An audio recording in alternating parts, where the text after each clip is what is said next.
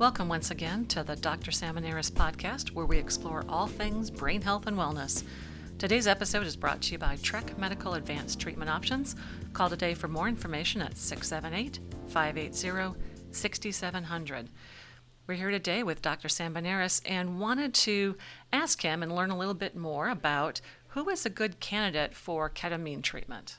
Well, I'd say right off the bat, uh, individuals that have been taking an antidepressant and they are not satisfied with the level of response that they've had from that antidepressant, call it less than adequate response. That'd be the first group. Individuals that maybe took an antidepressant and at an adequate dose, uh, they got better, but they couldn't tolerate it. They had side effects. Therefore, they backed off. That would be a good candidate. Again, if we're thinking of the ketamine boosting the antidepressant, you could possibly boost a lower dose and get the benefits like you would have as if you were at a higher dose. So I'd say those are, you know, the, the first two groups.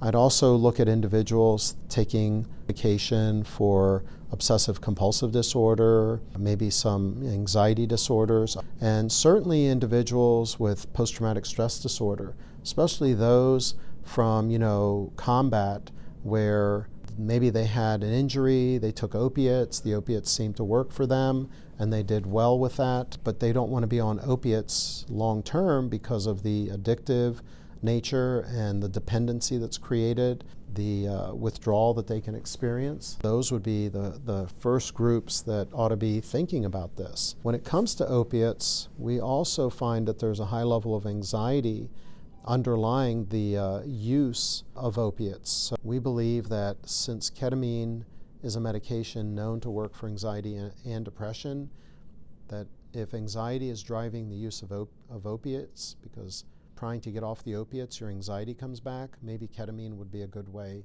to try and use combination treatment to get away from the Percocets and Percodans and OxyContin and, and the heroin.